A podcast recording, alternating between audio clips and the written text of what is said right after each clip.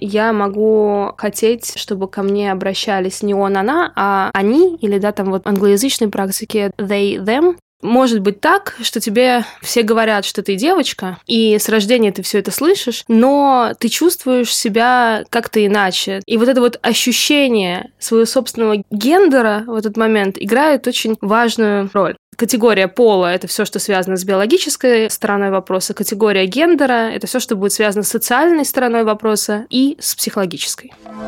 Не слабый пол. Подкаст проекта «Гласная».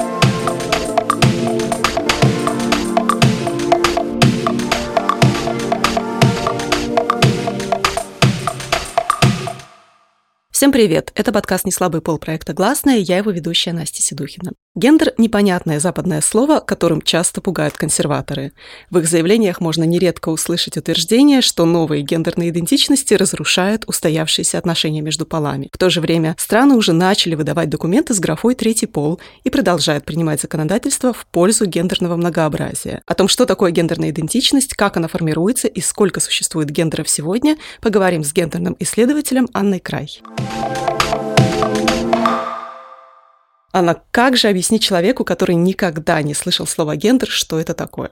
Вообще, это очень хороший вопрос, который у меня, как у исследователя, иногда вызывает дополнительные сложности, потому что когда ты это делаешь с научной точки зрения, то ты разбираешься, чем там гендер отличается от гендерной идентичности и так далее. Но, наверное, самое такое базовое и простое, как я бы это объясняла, человек, который никогда не слышал, это я бы объясняла через пример, что вот может быть так, что тебе все говорят, что ты девочка, и с рождения ты все это слышишь, но ты чувствуешь себя как-то иначе. Ты можешь чувствовать себя не вписывающимся в роль девочки или не вписывающимся даже в роль оппозиционную, условно, в роль мальчика.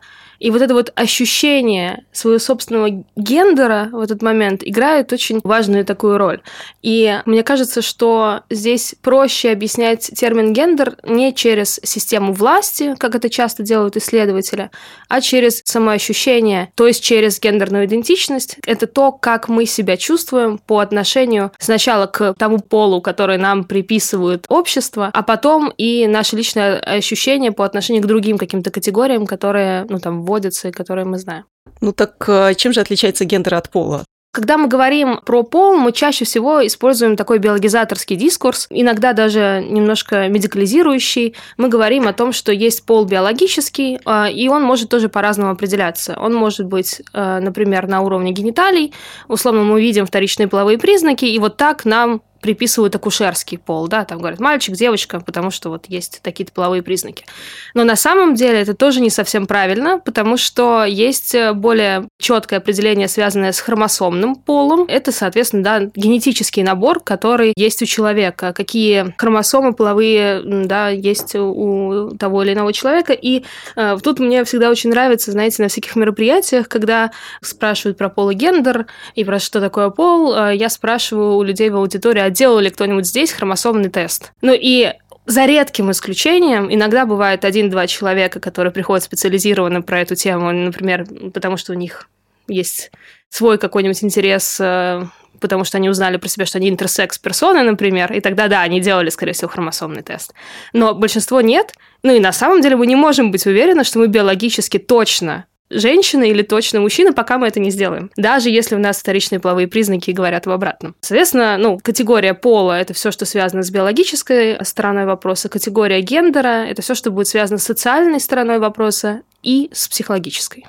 Вы упомянули про хромосомный тест. Что это такое, что в него входит? Ну, можно сдать, соответственно, материал. На самом деле по-разному определяют. Дать, там, например, кровь или ну, любой ДНК-материал, где бы посмотрели, а, какие именно хромосомы входят в ваши ДНК. И там может быть ну, разные вариации. Да? Не стандартный XXXY, а, например, XXY э, и так далее, и так далее. Ну, и их там, честно говоря, я не помню число, но тоже довольно большое количество. Не два, не три, не пять, а больше. Это можно сделать у нас э, свободно? Нас, ну, э, не то чтобы это прям свободная какая-то такая история, то есть вас никто не за это не накажет, но это стоит определенного количества денег. Э, его часто делают как раз-таки при так называемых интерсекс-вариациях. Что это такое? Интерсекс-вариация – это то, что когда-то раньше, например, древние греки называли гермафродитизм, но сейчас это, конечно, такой термин, который не используется ввиду того, что он и отсылает к такому тоже медикализирующему дискурсу, ну и вообще не совсем про то, это когда у нас э, может быть расхождение между, да, соответственно, биологическим нашими показателями и внешними проявлениями. Очень часто, например, интерсекс-персоны рассказывают э, следующую историю, что они там до 14, там, до 15 лет, до пубертатного возраста жили, думая про себя, что они, например, принадлежат к женскому полу. В первый раз пришли делать УЗИ, и оказалось, что есть еще какие-то физические показатели, которые э, связаны с например, развитием или недоразвитием каких-либо внутренних э, половых органов, которые показывают, что это не просто там чисто XX, XY хромосома, а какие-то вариации. Вот. И это, между прочим, очень большая проблема, потому что это может сильно влиять на здоровье, это влияет на гормональный фон, это может приносить довольно большую боль, и человеку приходится пить, например, э, анальгетики. Э, ну, в общем, чем раньше ты узнаешь о себе, что ты интерсекс-персона, и это значимо, тем лучше, конечно, потому что ты можешь предпринять какие-то действия отношение к этому. Мы долго рассуждали о том, что такое гендер, а почему же у нас такое непонятное слово используется, если это касается наших каких-то, да, там, социальных а, характеристик, почему просто нельзя назвать, например, там, социальный пол? Честно говоря, здесь есть э, тоже несколько вариантов. Мне кажется, что заимствование этой западной терминологии, оно шло и исходя из научных традиций, ну, потому что уже в 60-е годы Столлер вполне себе определяет гендер как социальный пол. Вслед за ним исследователи тоже довольно неплохо это подхватили. А, но, как э, все, наверное, понимают, в Советском Союзе говорить о какой-то другой вариативности, как сексуальной ориентации, так и гендерной идентичности, было довольно проблематично.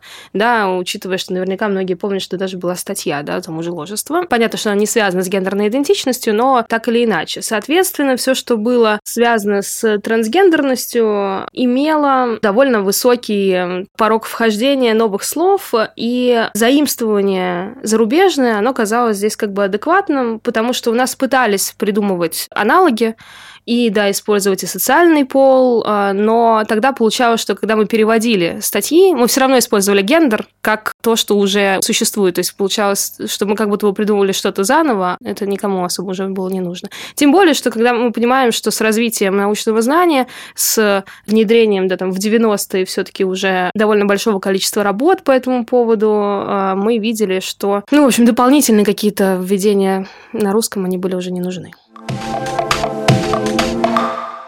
Вы упомянули про пубертатный возраст а, как момент а, становления личности. Можно ли сказать, что именно тогда формируется гендерная идентичность у человека? Ой, это хороший вопрос, потому что на самом деле, опять же, вот я психолог, и я об этом говорю немножко со своей позиции. Если бы мы спросили у людей, которые переживают, э, например, феномен гендерной дисфории, да, то чувство дискомфорта, и не только дискомфорт, это может более тяжело описываться, несоответствие между, э, собственно, кушерским или биологическим полом и гендерной идентичностью, которую человек ну, на себя принимает, приписывает себе, во многом э, может проявляться и в три года, и в пять лет, и не обязательно это пубертатный период. Если бы мы говорили о том, когда вообще появляется идентичность любая как таковая, то тогда мы можем сказать, что как раз-таки в три, по европейским меркам, да, там три-три с половиной года человек уже говорит о себе как о самостоятельном субъекте, как о субъекте, который примеряет на себя местоимения и, в общем-то, зачастую использует их уже довольно устоявшиеся. Потому что если вы, на самом деле, следили за маленькими детьми, то они иногда рандомно говорят «он, она». Ну, то есть вообще не думая о том, насколько это приписывается к ним или нет. Ну и вот где-то с трех лет человек уже плюс-минус про это что-то понимает, тем более, что мы понимаем, что уже к этому моменту влияет достаточно сильно социализация. Соответственно, нам наши родители говорят, ты мальчик, ты девочка, и вот к какому-то этому времени уже с появлением собственной истории, с появлением своей автобиографической памяти, с появлением рассказов о себе человек как бы к гендеру уже как-то относится. Почему в юношеский такой, в пубертатный период это тоже может быть значимо? Потому что человек, например, девочка переживает ну и мужчины тоже, да, различные гормональные перестройки, например, появление месячных, и появление месячных может быть вполне себе триггерной точкой к тому, чтобы девочка начала задумываться, а как ей вообще с этим. И поэтому это часто в подростковом возрасте тоже происходит. Ну и потому, что в подростковом возрасте еще и актуализируются всякие близкие связи, а, как люди воспринимают. Если там до этого грудь не росла, и можно было как-то чувствовать себя гендерно, а сейчас она начала расти, то тут ты уже э, там должен идти покупать себе лифчик, а возможно, это достаточно травматичный опыт, если тебе не хочется этого, да, если ты чувствуешь себя иначе. Поэтому вот есть, есть точка такого переходного подросткового, ну, такого осознания. А сколько вообще существует гендеров в российской прессе, от российских официальных лиц? Можно услышать какие-то большие цифры, они любят пугать тем, что сейчас в западных странах очень много гендеров развелось. Мы с вами можем говорить про несколько классификаций. Есть понятная бинарная классификация, где есть только мужской и женский гендер. Это то, к чему апеллируют наши всякие традиционные ценности. Но мы понимаем, что на самом деле никакие не традиционные. Опять же, если мы вспоминаем про интерсекс-вариации, то уже видим, что даже в Древней Греции люди задумывались о том, что есть, наверное, что-то не только мужское, не только женское. И есть второй вариант, связанный с восприятием гендера, гендерной идентичности как спектр, как зонтичный термин. И в этот момент появляется сильное многообразие, это то самое diversity, про которое мы говорим. Есть понятная история трансгендерных людей, которые совершают переход в такой бинарной системе, то есть, например, трансмаскулинная или трансфеминная персона может быть и при использовании заместительной гормональной терапии, и при операциях, может быть тоже в разных вариациях. А еще есть разные варианты, связанные с гендер-квир, гендер-флюид, агендерными гендерными идентичностями. И сказать, что вот прямо сейчас можно подсчитать точное число, ну, я бы никакого не называла. Я бы сказала, что это большой спектр, который постоянно формируется, дополняется. Да, там кто-то говорит, что больше 50, кто-то говорит, что больше 60. Да, была какая-то новость, которая нашумела. Я, честно, цифру забыла, что Facebook позволил англоязычным, ну, и европейским, видимо, тоже, людям ставить, э, ну, там вот больше 50 вариантов гендерной идентичности. Но я думаю, что вот сейчас, э, если мы сегодня загуглим, как, какая цифра, и загуглим завтра, она тоже может измениться. Вот поэтому точную цифру я называть не буду, но их много.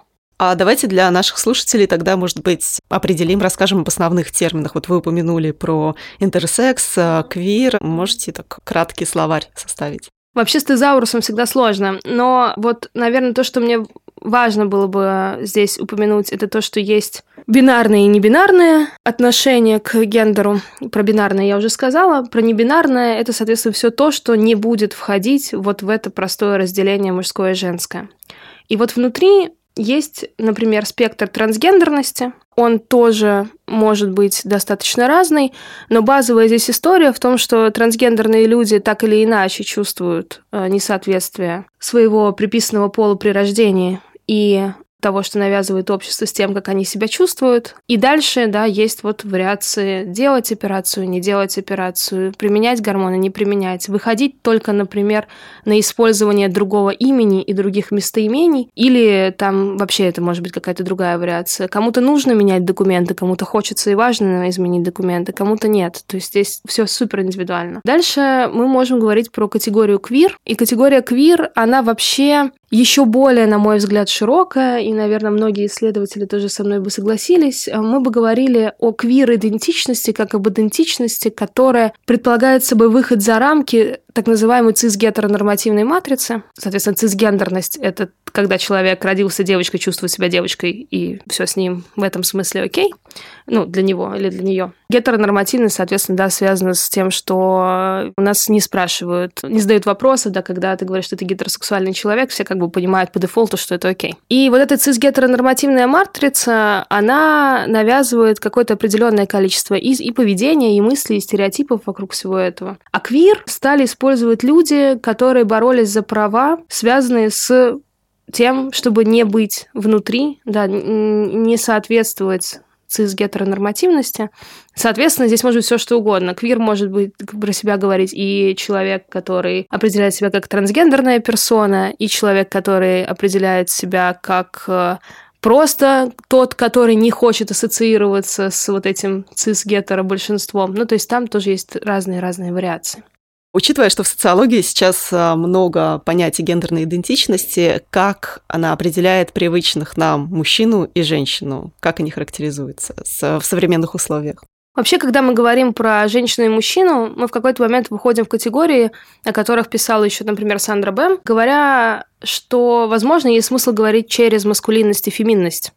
И тогда мы уходим от привычного такого тоже биологического какого-то определения, что вот мужчины это когда такие гениталии, а женщины это тогда когда такие гениталии, э, когда мы начинаем говорить о некоторых чертах личности, personal traits, да, которые приписываются обществом, когда мы говорим о чем-то феминном или о чем-то маскулинном. Я думаю, что сейчас все могут задуматься и представить себе, что вот феминное это что-то такое в их представлении, да, там какие-то свои стереотипы, а маскулинное это что-то такое. И у нас там реклама делится по такому принципу, спорт делится по такому принципу, много споров и стереотипов разделяются по вот этому ощущению. Соответственно, психологи и социологи во многом здесь э, сталкиваются с пониманием того, что на самом деле говорить о том, что такое настоящий мужчина или настоящая женщина, довольно странно, потому что нету ничего э, усредненного, и вообще понятие нормы э, тоже пересматривается, как в психиатрических дискурсах, как и в других каких-то.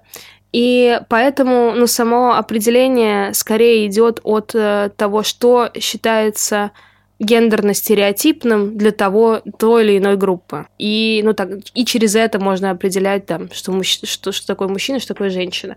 Но на самом деле, мне кажется, что сейчас все уходят, э, те, кто занимаются гендерными исследованиями, все таки в понимание того, что нужно спрашивать э, у каждого человека отдельно, и что вот он или она будут иметь в виду, говоря о себе как мужчине или женщине, то и будет на самом деле ответом. В некоторых странах уже есть графа в документах третий гендер. Что включает в себя вот третий гендер? Ну да, это может быть э, третий гендер, третий пол, там в разных странах по-разному. Обычно, например, э, туда включается, если э, на ранних стадиях ребенка узнают, что есть как раз-таки интерсекс-вариация, для того, чтобы человек, когда подрос, мог сделать уже какой-нибудь осознанный выбор, например, если он хочет сделать переход в сторону там, более ну, трансмаскулинный или трансфеминный, чтобы человек сам э, это определил, а не родители за него решили, потому что очень долгое время родители, когда рождались, допустим, дети с такими и с другими развитыми половыми органами, они как бы э, к ним приходили врачи и говорили, ну, выбирайте. Типа, условно, что мы будем делать, как записывать. Соответственно, да, тут как бы есть такое отчуждение некоторой субъектности у этого ребенка. Может быть, ему или ей, да, было бы комфортнее как-то иначе. Соответственно, вот это то, что может включаться в эту графу. Ну и следующая история это все, что связано с небинарной гендерной идентичностью, когда я не хочу, чтобы о мне говорили как о женщине или как мужчине. Я могу чтобы э, хотеть, чтобы о мне говорили как о ну вот о гендерном, например, человеке, да, который не встраивается в систему вообще гендера и так не чувствуют себя. Или я могу э, хотеть, да, чтобы ко мне обращались не он, она, а они, или да, там вот в англоязычной практике довольно часто уже сейчас даже в официальных письмах мы можем увидеть местоимение they, them, и, но это тоже то, что может включаться, например, в графу третий пол, третий гендер. Что меняется вот помимо обращений в жизни людей в странах, где признается третий пол? То есть у нас, например, как в отношении ЛГБТ у нас часто говорят, да, наши чиновники, что мы их не дискриминируем, потому что у нас нет соответствующего дискриминационного законодательства, якобы. Вот а, можно сказать, может быть, то же самое и про небинарных людей, что дискриминирующего законодательства нет, то есть они спокойно могут жить в комфортных им условиях. Ну, на самом деле, конечно, это не так работает, потому что политика и степень маргинализованности ЛГБТК плюс сообщества у нас, она есть законодательство или нет законодательства, она все равно очень высокая, потому что есть просто отношения, да, и уровень просвещения по отношению к инаковости другим. При этом тут надо сказать, что есть не только эта группа, по отношению к которой эта инаковость так сильно чувствуется. Вообще, очень важная, наверное, история связана с теорией пересечений, потому что очень много угнетаемых групп начинает понимать друг друга лучше, лучше, как только они, да, там объединяются, говорят о том, что, ну, неважно, что это гендер, раса, вера, все что угодно, да, но есть вот какие-то базовые характеристики. Хоть и, да, законодательства какого-то якобы нет, хотя мы сейчас не очень понимаем, что будет меняться в связи с э, теми самыми традиционными ценностями, но мы видим, то спокойно, например, прийти к психологу или психиатру и быть уверенным в том, что ты не получишь в ответ, что это не норма, или что это вообще патология, и получишь, не знаю, какую-нибудь оценку от специалиста, что ты какой-то не такой, но она довольно высокая вероятность. Хотя, конечно, за последние 10-15 лет все стало сильно лучше, но уровень разной дискриминации, он довольно высокий. В странах, где вводится и законодательство э, антидискриминационное, мы видим даже по исследованиям, что уровень стресса меньшинств, так называемых, и уровень тревоги, и уровень суицидального поведения сильно снижается снижается после принятия закона, после легализации гей-браков, после легализации понятной процедуры трансгендерных переходов, после введения, соответственно, да, графы третий пол. В общем, чем больше законов о diversity какого-либо рода существует, тем по итогу лучше чувствует себя та уязвимая группа. Вот у нас, конечно, до такого далековато. Вы используете в разговоре определение ЛГБТК+. Mm-hmm. В России, если используют формулировку, то это в основном ЛГБТ. А что включает в себя вот это вот а, выражение, вот эта вот формула К+, да? Вообще их тоже очень много разных, но в последние, да, опять же, там 15 лет примерно, мы видим, что формулировка ЛГБТ, она довольно ограничивающая, потому что и она не совсем корректная по отношению к как раз-таки гендерной идентичности, потому что если мы будем расшифровывать, то мы говорим о лесбиянках, геях, бисексуальных людях и трансгендерных людях, и смешиваем здесь сексуальную ориентацию, первые три параметра, да, и как бы гендерную идентичность и всех трансгендерных людей объединяем под одной буквой Т. Это кажется не совсем корректным по отношению ко всем вариативностям гендерной идентичности. Поэтому формулировка ЛГБТК+, она связана с тем, что мы вводим категорию квир, да, про которую я уже рассказала, как, как бы показатель приверженности не цис-гетеронормативной матрицы. А вот это плюс это как раз-таки то, что показывает и интерсекс-вариации, которые иногда забываются, не учитываются, и другие гендерные вариации гендерной идентичности, а еще и другие сексуальные ориентации, потому что на ЛГБ тоже ничего не заканчивается. Есть разные, разные варианты. Например, пансексуальность, которая не включается в эту аббревиатуру. Вот К и плюс, оно как бы указывает на то, что это еще больше спектр. Можете, пожалуйста, подробнее рассказать для нашей аудитории, как связаны понятия гендера и сексуальной ориентации? Первое, что нужно понимать, что это то, что напрямую между собой не связано. Сексуальная ориентация может быть одна, да, там гендерная идентичность под это может не подстраиваться ну, совершенно никак. Поэтому сексуальная ориентация это все, что будет связано с тем влечением, которое испытывает человек по отношению к какому-то полу или гендеру, в зависимости от э, того, про какую сексуальную ориентацию мы говорим. А, гендерная идентичность, соответственно, будет направлена про свое собственное ощущение того гендера, который человек себе приписывает. Соответственно, это два не связанных между собой понятия. Почему их исторически связывают? Потому что люди, во-первых, зачастую смешивают как бы проявления внешние, условно, сексуальности и гендерной идентичности. Потому что, например, какой-нибудь способ одежды может восприниматься другими людьми и как способ выказывания каких-то знаков внимания, и как способ само выражения. И вообще исторически нужно понимать, что это те группы, которые умели объединяться между собой по принципу той самой инаковости. И ну, если мы увидим какие-нибудь фильмы, ну, например, какой-нибудь суперизвестный фильм про Харви Милка, то мы увидим, что вот в тех клубах, которые были показаны, или тех штабах, которые работали, мы увидим, как и людей э, не гетеросексуальной ориентации, так и не цисгендерной идентичности. Поэтому в головах очень часто как бы стереотипно эти вещи связываются, но на самом деле все, конечно, должно разводиться.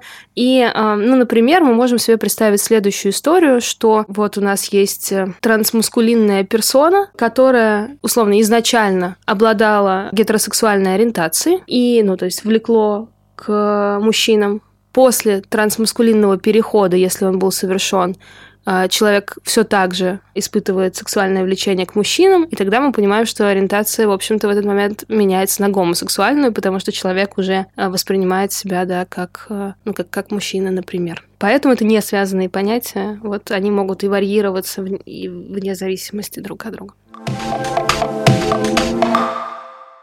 Консерваторы часто считают само слово гендер ругательным, и они советуют тем, кто определяет свой гендер как отличный от своего биологического пола, обратиться к психологу. Что вы можете на это ответить? Ой, ну я как психолог-практик и вообще не только практик, э, могу сказать, что, ну, если они почитают все этические кодексы, которые есть у, например, Российского психологического общества, то там черным по белому написано, что мы принимаем политику антидискриминации людей по принципу сексуальной ориентации и гендерной идентичности. Поэтому, когда они говорят, что нужно сходить к психологу, ну, они должны представлять себе, что любой адекватный профессиональный психолог, который придерживается этического кодекса, скажет, что, ну, окей, да, это вариант нормы, давайте будем работать с тем, что у вас болит, а не с тем, что вам сказали, что вы какой-то не такой. Ну, то есть, э, поэтому, ну, совет хороший, пусть приходят. Вопрос, э, с чем там потом дальше работать. Но, а, да, здесь нужно, конечно, говорить о том, что все мировое сообщество давным-давно исключило из э, международных классификаторов болезни трансгендерность, например, как диагноз, который говорит о патологии. Сейчас такого, конечно, нет.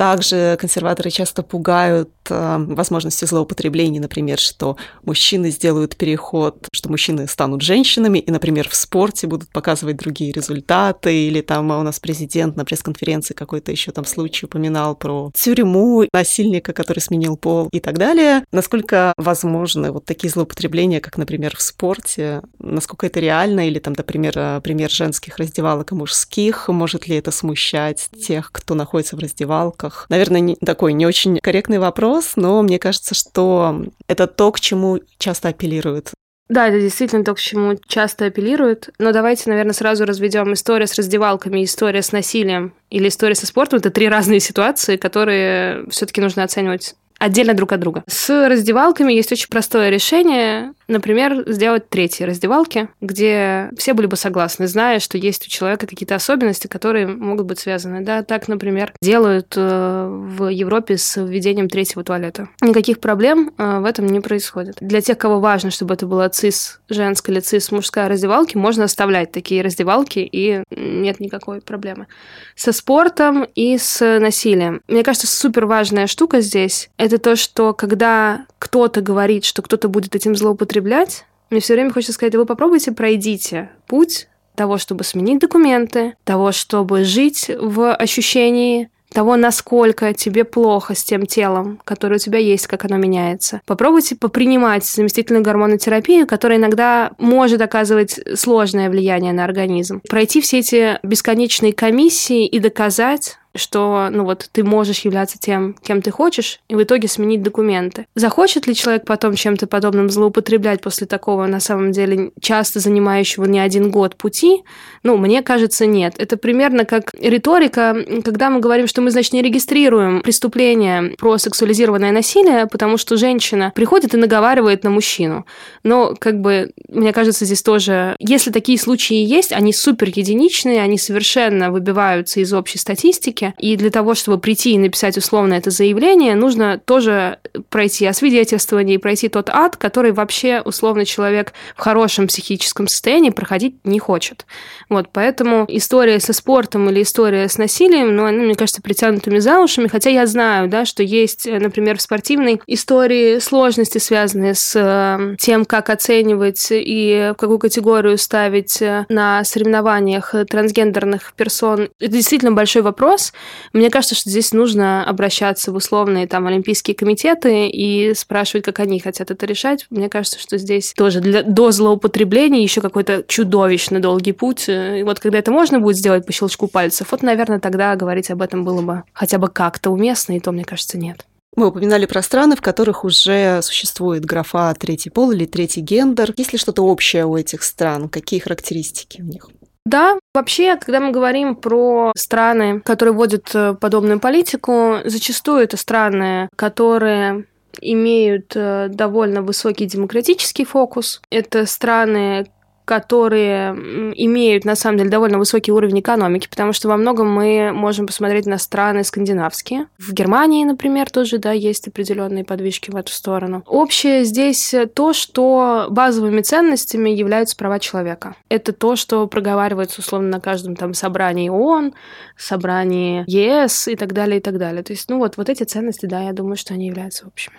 Мне кажется, что Индия входит в число этих стран, которые... А, возможно, да, что Индия может входить туда, но там э, есть другой исторический контекст. В Индии даже была каста, которая была связана с тем, что человек... Я забыл, как она называется, что человек был как бы вне гендерной системы, и это была исторически закрепленная история. Поэтому а, здесь есть как будто бы как раз-таки поддержание их традиций через введение подобной категории.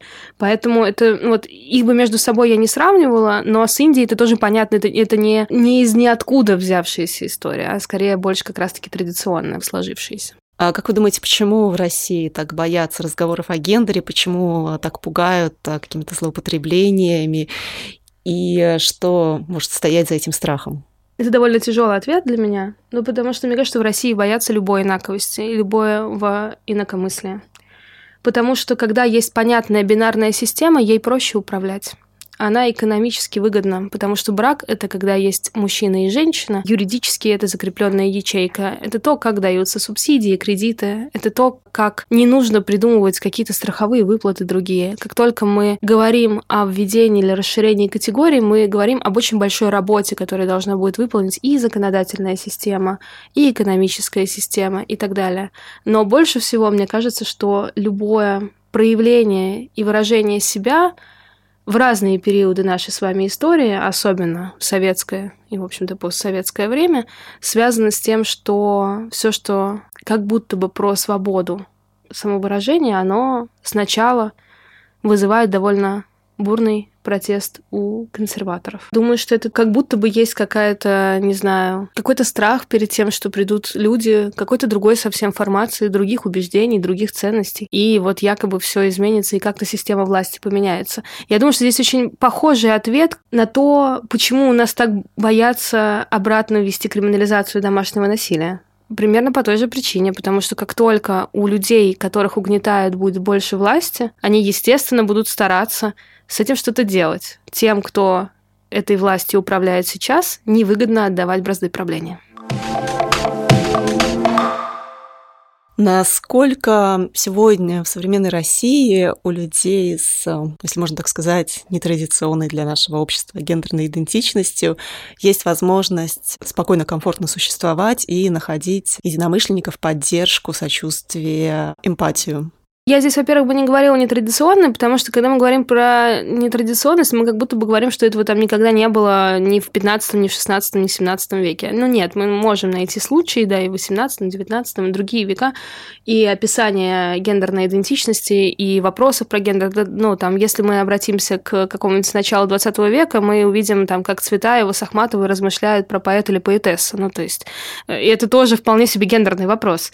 Да, там они э, вряд ли бы, наверное, ну, хотя мы не знаем, надо было бы у них спрашивать, сделали бы трансгендерный переход, но э, так или иначе. И, э, но если говорить то, насколько комфортно, во-первых, город городу рознь, и Москва и Питер не равно какие-то другие маленькие города. Э, хотя мы знаем, что довольно много региональных инициатив все равно делают разные проекты, и в этом смысле как будто бы поддержку и комьюнити найти можно. Ну, слава богу, есть интернет, пока его совсем не прикрыли. Можно найти кого-то в каких-то каких-то специализированных группах, связанные с комьюнити, с какими-то гендерными вопросами. Есть медиа, которые про это говорят и пишут.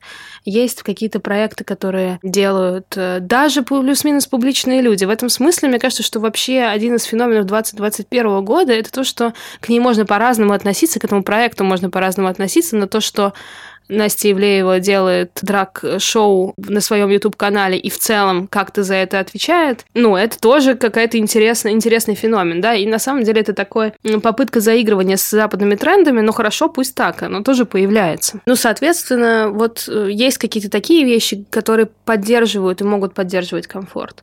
Но все равно преступлений на почве ненависти довольно много, и мы можем посмотреть мониторинги разных организаций, которые собирают такие данные. Мы видим, что есть сложности с э, медицинской помощью, например, э, до сих пор у трансгендерных людей, да, им сложно подобрать эндокринолога, например, который был бы френдли и дружественнее по отношению к этим вопросам. Опять же, главное здесь еще история, что в Москве и Питере это довольно, ну как бы, это возможно, а в других городах с этим становится сложнее. Хотя, опять же, да, не сказать, что совсем нет, просто сложнее. Мне кажется, что во многом влияет общая ситуация, что ты так или иначе чувствуешь себя уязвимой группой. Ты понимаешь, что ты, ну, условно, можешь иметь сложности при поступлении на работу, если твой начальник или начальница узнает, что есть какая-то особенность. И кейсов увольнений довольно много. Не то чтобы они зарегистрированные все, но рассказов от трансгендерных людей, например, довольно много. То есть ты никогда не можешь быть точно уверен и спокоен, что с тобой ничего в этом смысле не случится. И этот постоянный фоновый стресс, он, конечно, влияет э, очень сильно. И постоянные сложности, с которыми ты сталкиваешься, да, когда там твои мероприятия отменяют, кинопоказы не разрешают, э, говорить тебе тоже не разрешают. Это, конечно, сложно. Но вот обратная сторона медали заключается в том, что существуют проекты и комьюнити, можно найти единомышленников, единомышленниц, есть э, сообщество психологов, психиатров, э, психотерапевтов, которые готовы работать и понимают повестку, имеют соответствующее обучение и так далее. Есть исследователи, исследовательницы, которые занимаются этим вопросом. То есть здесь у каждого действия есть противодействие. Мне кажется, что вообще вопросы, связанные с гендером, они, конечно, набирают все большую и большую популярность. Мы видим, что какие-то новые компании запускают, э, например, рекламу, включающую в себя гендерную повестку. Это далеко не всегда про гендерную идентичность, ведь гендер — это всегда и про власть, и про систему рефлексии по отношению к тому, кто обладает большей или меньшей властью. И вот эта гендерная повестка, она, конечно, сейчас является очень актуальной, и на это невозможно закрыть глаза, потому что выходит выходят книжки, выходят разные какие-то фильмы, проекты, сериалы, и в этом смысле мы как бы не старались, да, кто-то или там консервативная часть общества сказать, что вот этого никогда в России не будет, и вообще это все какие-то э, происки Запада и насаждение каких-то чуждых нам ценностей, но это, конечно, абсолютно не так, потому что, ну, опять же, мы исторически можем найти очень большое количество разных примеров, что это было и до, и мы, конечно, видим, что уже об этом невозможно будет замолчать, и уже люди научились об этом говорить, у них есть интернет, у них есть возможность использовать правильные термины, у них есть возможность читать переводные и не только переводные тексты. И в этом смысле, конечно, мне кажется, что так или иначе а, какой-то тренд на diversity, он будет только, только развиваться. Не слабый пол. Подкаст проекта «Гласная». Если говорить о домогательстве со стороны мужчин, не только они виноваты. Мой муж меня бьет, а почему ты не задумывалась об этом? А что ты сделал для того, чтобы он тебя не бил? Там существует глагол теперь «харасить». Как? Харасить. Но только не надо из этого делать миф, что у нас острейшая проблема с насилием в семье. Цифры должны были быть другие.